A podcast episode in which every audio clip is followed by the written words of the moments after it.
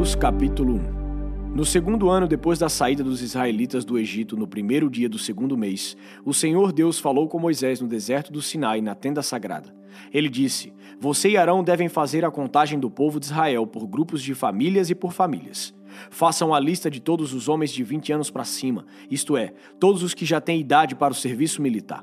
Vocês chamarão um chefe de grupo de famílias de cada tribo para ajudá-los. São estes os nomes dos homens que vão ajudar vocês: Ruben, Elisu, filho de Sedeu, Simeão, Selumiel, filho de Zurizadai, Judá, Nazon, filho de Aminadab, Issacar, Netanel, filho de Zuar, Zebulon, Eliabe, filho de Elon, Efraim, Elisama, filho de Amiúde, Manassés, Gamaliel, filho de Pedazur, Benjamim, Abidã, filho de Gideone, Dan, Aiezer, filho de Amizadai, Azer, Pagiel, filho de Ocrã, Gade, Eliasaf, filho de Deuel, Naphtali, Aira, filho de Enã.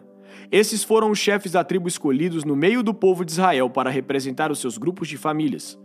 Então, no primeiro do segundo mês, Moisés e Arão, junto com esses doze homens, reuniram todo o povo e fizeram a contagem por grupos de famílias e por famílias, registrando nome por nome os homens de vinte anos para cima. Assim, a contagem no deserto do Sinai foi feita como o Senhor havia ordenado a Moisés. Os homens de 20 anos para cima que tinham idade para o serviço militar foram registrados pelo seu nome, cada um no seu grupo de famílias e na sua família. Começaram pela tribo de Ruben, o filho mais velho de Jacó. A soma total das tribos foi a seguinte: da tribo de Ruben, 46.500 homens. Da tribo de Simeão, 59.300 homens. Da tribo de Gade, 45.650.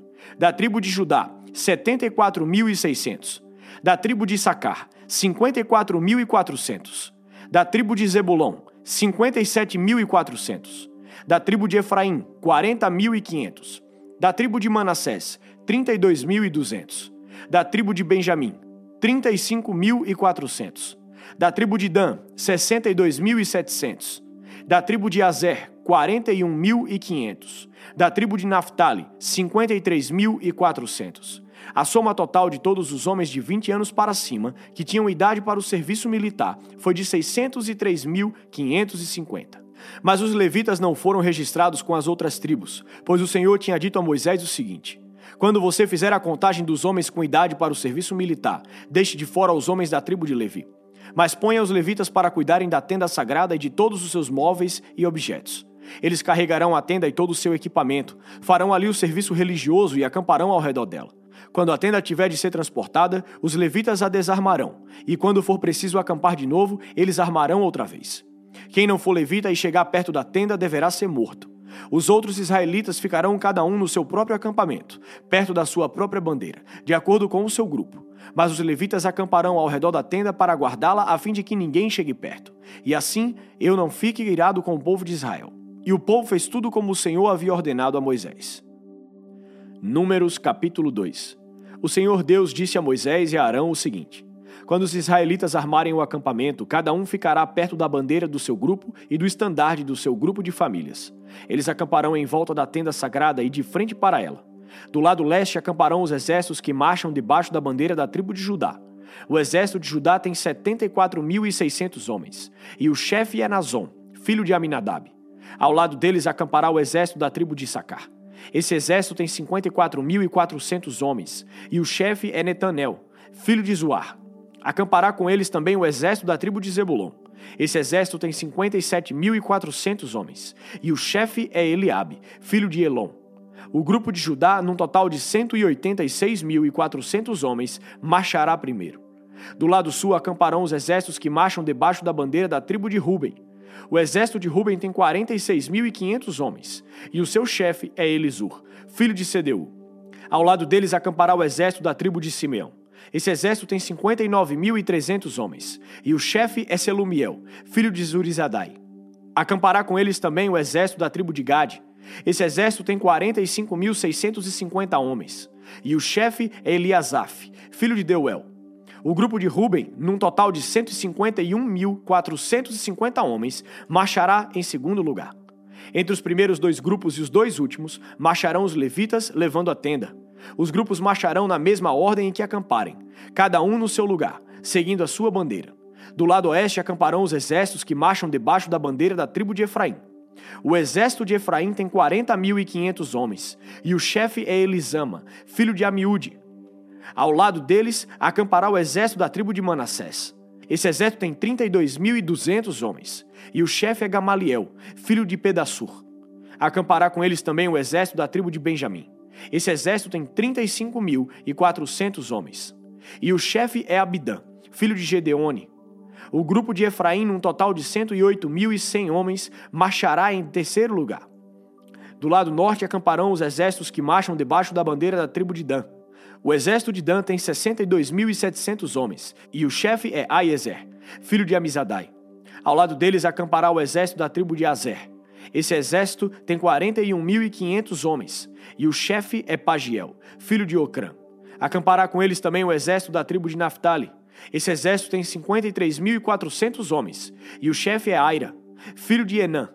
O grupo de Dan, num total de 157.600 homens, marchará por último. O número total dos homens de Israel registrados no exército, grupo por grupo, foi de 603.550. Como o Senhor havia ordenado a Moisés, os levitas não foram contados com os outros israelitas. Assim, o povo de Israel fez tudo como o Senhor havia ordenado a Moisés. Eles acamparam cada grupo debaixo de sua própria bandeira, e cada israelita começou a marchar com o um grupo de famílias. Eclesiastes capítulo 3 Tudo neste mundo tem o seu tempo, cada coisa tem a sua ocasião. Há tempo de nascer e tempo de morrer, tempo de plantar e tempo de arrancar, tempo de matar e tempo de curar, tempo de derrubar e tempo de construir. Há tempo de ficar triste e tempo de se alegrar, tempo de chorar e tempo de dançar, tempo de espalhar pedras e tempo de ajuntá-las, tempo de abraçar e tempo de afastar. Há tempo de procurar e tempo de perder, tempo de economizar e tempo de desperdiçar, tempo de rasgar e tempo de remendar, tempo de ficar calado e tempo de falar. Há tempo de amar e tempo de odiar, tempo de guerra e tempo de paz. O que é que a pessoa ganha com todo o seu trabalho? Eu tenho visto todo o trabalho que Deus dá às pessoas para que fiquem ocupadas. Deus marcou o tempo certo para cada coisa. Ele nos deu o desejo de entender as coisas que já aconteceram e as que ainda vão acontecer, porém, não nos deixa compreender completamente o que ele faz. Então entendi que nesta vida tudo o que a pessoa pode fazer é procurar ser feliz e viver o melhor que puder. Todos nós devemos comer e beber e aproveitar bem aquilo que ganhamos com o nosso trabalho. Isso é um presente de Deus. Eu sei que tudo o que Deus faz dura para sempre. Não podemos acrescentar nada, nem tirar nada. E uma coisa que Deus faz é levar as pessoas a temê-lo. Tudo o que acontece ou que pode acontecer já aconteceu antes.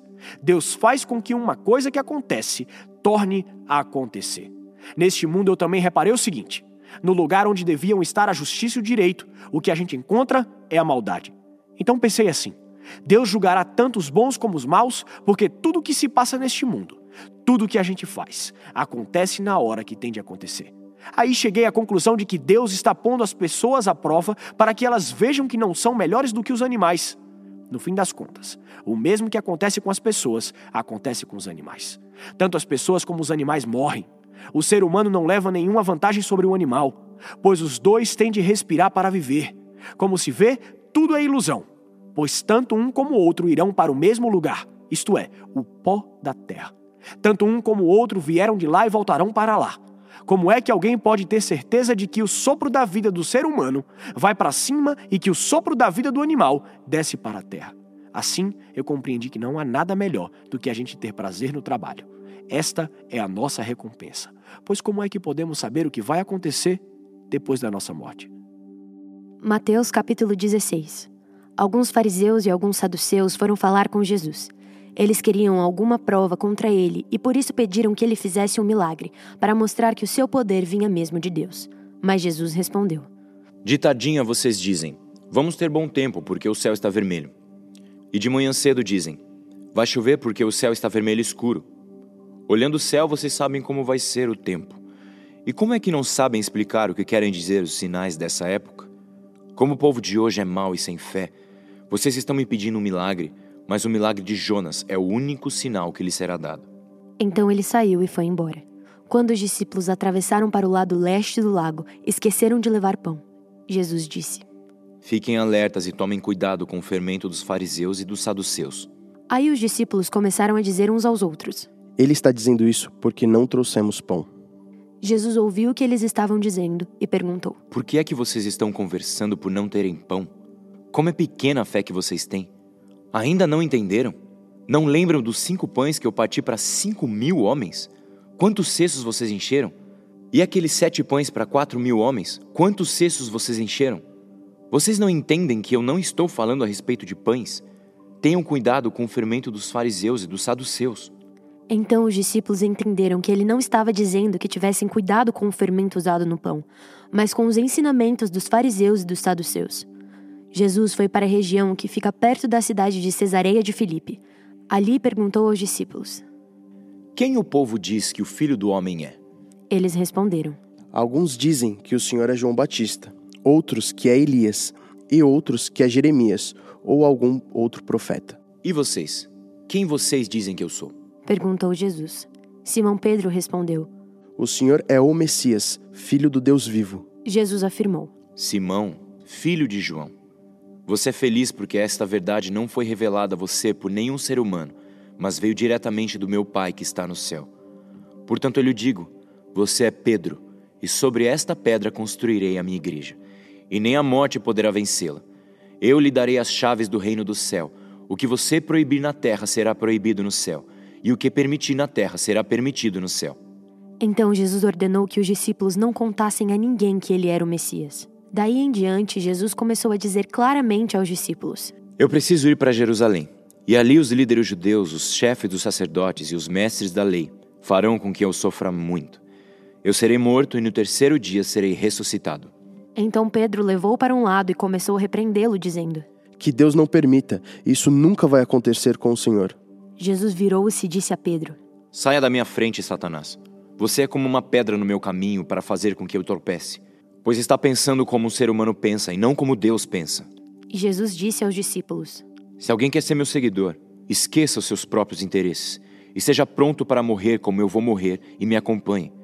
Pois quem põe os seus próprios interesses em primeiro lugar nunca terá vida verdadeira. Mas quem esquece a si mesmo por minha causa terá a vida verdadeira. O que adianta alguém ganhar o mundo inteiro, mas perder a vida verdadeira? Pois não há nada que poderá pagar para ter de volta essa vida. Pois o Filho do Homem virá na glória do seu Pai com os seus anjos e então recompensará cada um de acordo com o que fez. Eu afirmo a vocês que isso é verdade. Estão aqui algumas pessoas que não morrerão antes de verem o Filho do Homem vir como Rei.